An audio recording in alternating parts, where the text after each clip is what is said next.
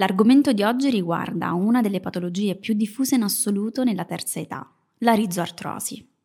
Benvenuti nel canale podcast di Streamed. L'artrosi degenerativa dell'articolazione carpo-metacarpale del pollice è una condizione comune che può provocare dolore, deformità progressiva della mano, debolezza muscolare e dunque perdita del movimento. Questo avviene soprattutto nelle donne in post-menopausa, infatti radiologicamente parlando riscontriamo situazioni di osteoartrosi maggiormente in donne con età avanzata. Parlando di prevalenza, questa condizione colpisce il 7% degli uomini e il 15% delle donne, arrivando a picchi del 35-40% nelle donne appunto in post-menopausa. Non è dunque una condizione così rara come potrebbe sembrare, motivo per il quale è fondamentale conoscere la fisiopatologia e l'iter terapeutico giusto da attuare. Diciamo comunque che nonostante l'artrosi carpo-metacarpica del pollice sia spesso presente, non tutti i pazienti con alterazioni radiografiche sono poi sintomatici o devono per forza essere rimandati ad un chirurgo della mano. Infatti la maggior parte dei cambiamenti dell'articolazione sono modifiche fisiologiche correlate all'avanzamento dell'età, per cui il paziente riesce ad adattarsi senza problemi. Sicuramente vedremo tra poco, l'intervento conservativo dovrà essere la scelta iniziale, anche se spesso in alcuni individui questo non riesce a mitigare i sintomi ed a aumentare la funzionalità del paziente. Questo è il motivo per il quale si sceglie poi l'intervento chirurgico, dove gli obiettivi rimangono gli stessi: riduzione del dolore, stabilità articolare e aumento della funzionalità. L'intervento chirurgico al pollice è abbastanza frequente fra i chirurghi della mano. Passiamo ora ad analizzare la fisiopatologia di questa condizione. Cosa succede in un pollice artrosico? A causa della natura comune di questa condizione, c'è stato un focus sulla delucidazione dell'eziologia e del processo patologico.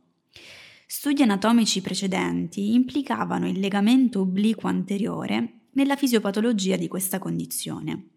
Tuttavia, alcuni studi recenti indicano anche il coinvolgimento del legamento dorso-radiale. Inoltre, Clifton e colleghi avevano suggerito anche un possibile ruolo dell'ormone peptidico relaxina, che possa spiegare la maggiore predisposizione femminile, anche se in realtà il meccanismo non è risultato ancora ben chiaro.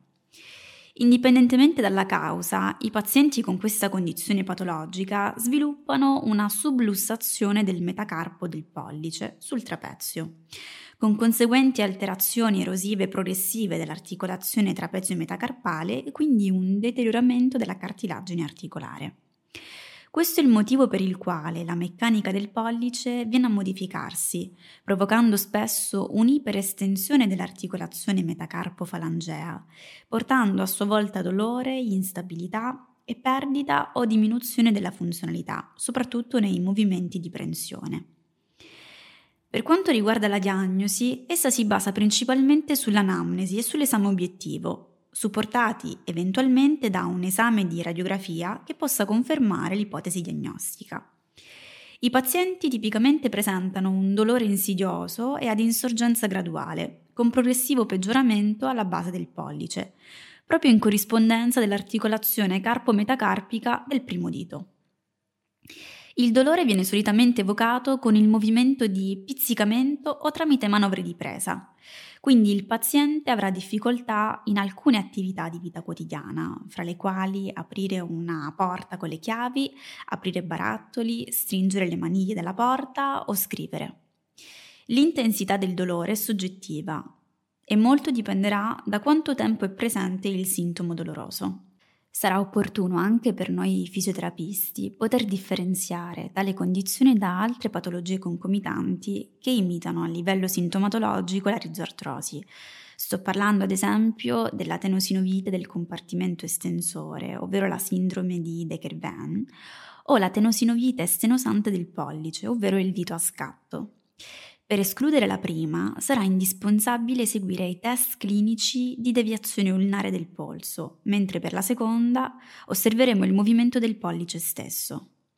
All'esame clinico, in un paziente con sospetta artrosi del primo dito, il dolore viene spesso evocato dalla palpazione dell'articolazione trapezio-metacarpale.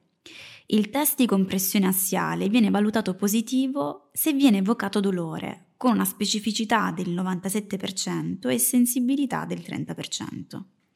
Un altro test utile è quello della sublussazione passiva del metacarpo, che provoca dolore familiare al paziente.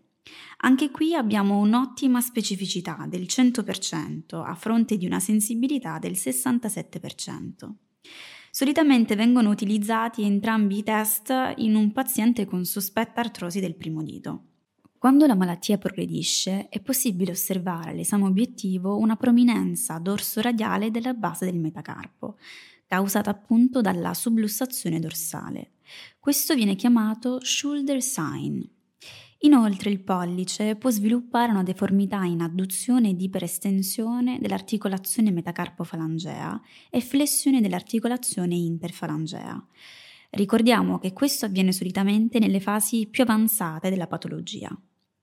Per quanto riguarda la valutazione radiografica, essa include le viste postero-anteriore, laterale e obliqua della mano, per visualizzare bene l'articolazione carpo-metacarpo. I risultati radiografici devono essere comunque messi in correlazione all'anamnesi e all'esame clinico, perché, come abbiamo già accennato, i reperti radiografici non sempre corrispondono alla clinica e alla sintomatologia del paziente. Ora passiamo invece alla discussione del trattamento di questa condizione spesso invalidante. Come potete ben immaginare, la gestione di un pollice artrosico inizia con un trattamento non operativo.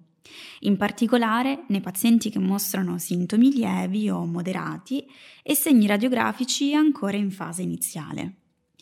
Le frecce che abbiamo al nostro arco sono diverse, anche se la letteratura non è ancora riuscita ad elaborare un protocollo in base alle diverse fasi della malattia.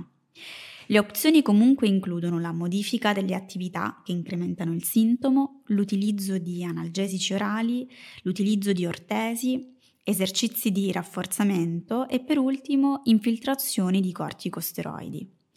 Tutto questo può essere applicato al paziente prima di intraprendere la via chirurgica. L'utilizzo di ortesi o splint rimane un trattamento di prima linea, comune per molti pazienti. Gli obiettivi sono fondamentalmente aumentare la stabilità e ridurre lo stress meccanico, diminuendo così il dolore e portando nel tempo ad un miglioramento della funzionalità. Le ortesi hanno dimostrato di fornire un modesto sollievo dal dolore in diversi studi.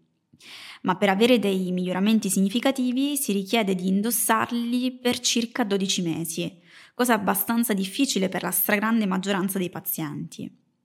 Una revisione sistematica del 2015 concluse che le ortesi possono fornire un sollievo dal dolore senza alterarne la funzionalità, la forza e la destrezza.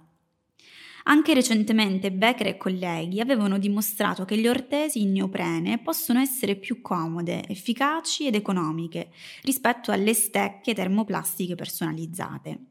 I pazienti dovrebbero indossarle sicuramente di notte e in base alla necessità o all'andamento del sintomo anche durante la giornata.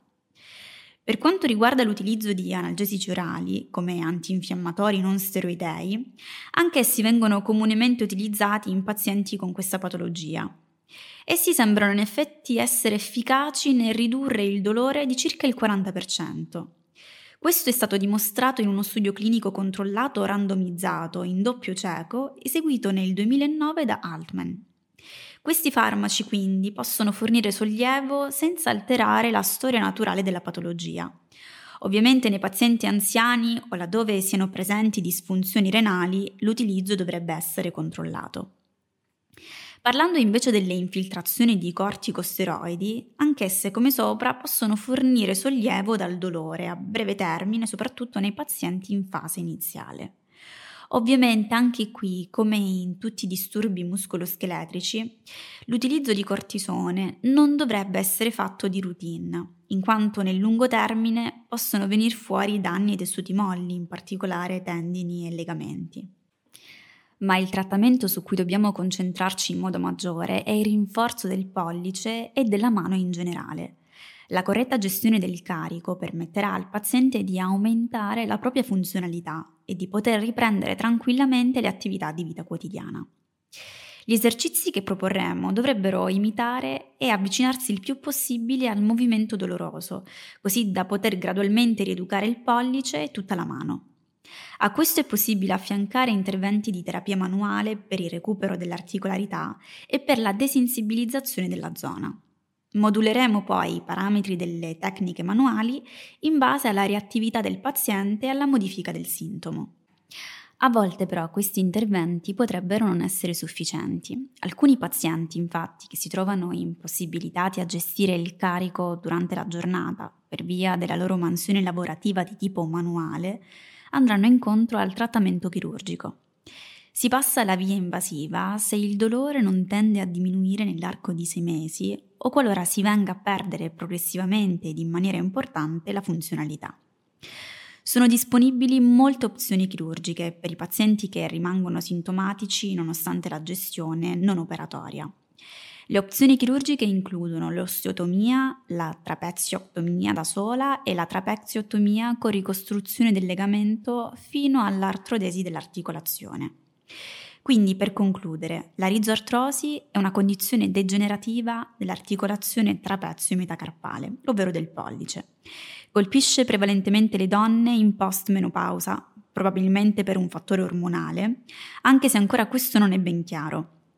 Per effettuare la diagnosi basterebbe solamente l'anamnesi e l'esame oggettivo, anche se possiamo integrare con una radiografia per confermare e valutare la gravità della condizione. Il trattamento è multimodale e dovremmo dosarlo in base alla condizione patologica del paziente. Le opzioni conservative riguardano la modifica delle attività, il rinforzo, l'utilizzo di FANS, ortesi e infiltrazione di corticosteroidi. Se i sintomi perdurano e la funzionalità viene compromessa, si intraprenderà l'opzione chirurgica. Ti capita di trattare spesso pazienti con rizoartrosi? Sappi che su Streamed puoi trovare il videocorso della dottoressa Tongiani interamente dedicato alle patologie della mano e alla loro riabilitazione. Ti basta entrare con le tue credenziali su streamededu.com per scoprire un catalogo infinito di risorse dedicate alla fisioterapia. Ricordati, con Streamed formi il tuo futuro.